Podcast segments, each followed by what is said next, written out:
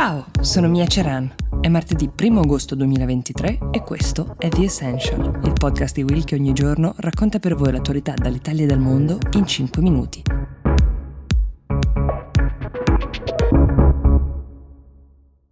Nelle numerose giravolte a cui Elon Musk ci ha ormai abituati da quando ha rilevato uno dei social più famosi al mondo, Twitter, ora noto come X, sempre grazie ad un'operazione di rebranding dello stesso magnate, forse non ci aspettavamo di sentire la dichiarata intenzione di far somigliare questa piattaforma a quella cinese più famosa al mondo, cioè WeChat Certo, sapevamo che dopo l'acquisto, ricordiamo 44 miliardi di dollari, Musk meditava su come ampliare eh, il social e trovare un business model, ma quelle che abbiamo visto fino ad ora sono state tutte mosse che a voler essere generosi possiamo definire controverse. Qualcuno invece sostiene che siano state solo dannose per la società in sé e per dirlo usano il dato sugli introiti pubblicitari che ormai sono quasi dimezzati da quando Musk possiede la piattaforma. Arriviamo però al dunque, perché usare WeChat come modello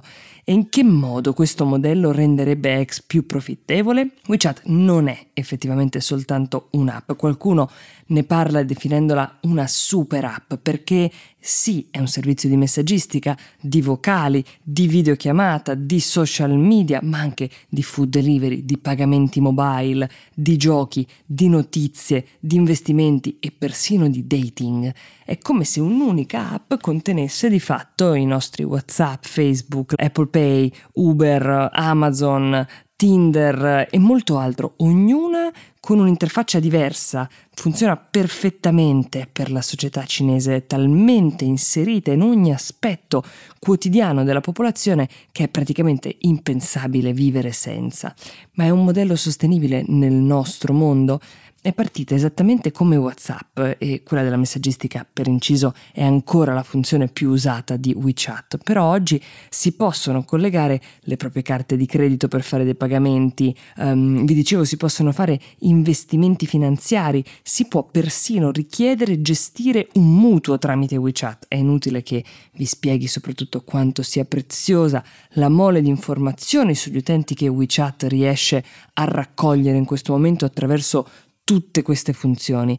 Tanto è diffuso WeChat che anche il governo lo usa permettendo ai cittadini di utilizzarlo come facciamo noi con lo SPID per controllare il proprio fascicolo sanitario, per prenotare gli appuntamenti in ospedale, per le comunicazioni ufficiali e importanti.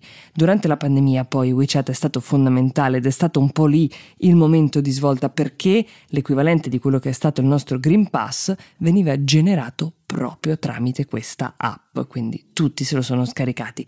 Ci sono anche degli svantaggi nell'avere tutto in quest'unica app. Quello più pratico, diciamo, eh, e meno filosofico è che un'unica app di fatto monopolizzi la memoria di uno smartphone. Um, tutte le funzioni che vi ho elencato possono pesare decine e decine di gigabyte.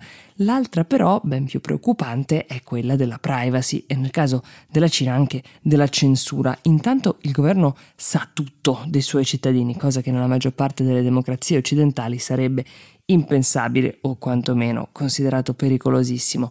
Anche navigare su internet, come sappiamo in Cina, non è proprio un'autostrada verso la libertà e WeChat non è da meno, visto che censura e oscura molti siti stranieri, molte testate giornalistiche che considera invise a Pechino, ma anche altri social come Facebook e, ironia della sorte, anche X di Elon Musk il cui sogno proibito però a quanto pare proprio diventare il capo di una piattaforma così onnipresente, così pervasiva nella vita delle persone. È abbastanza difficile immaginare che ci possa veramente riuscire, ma certo la parte che più ambisce ad emulare è quella che riguarda le features finanziarie. Avremo la capacità, ha detto Musk, di guidare il vostro intero universo finanziario, ha dichiarato così qualche giorno fa. Non è dato sapere se si tratterà di una promessa inarrivabile, come ce ne sono state altre, ma c'è quasi da augurarselo questa volta. The Essential per oggi si ferma qui, io vi do appuntamento domani e vi auguro una buona giornata.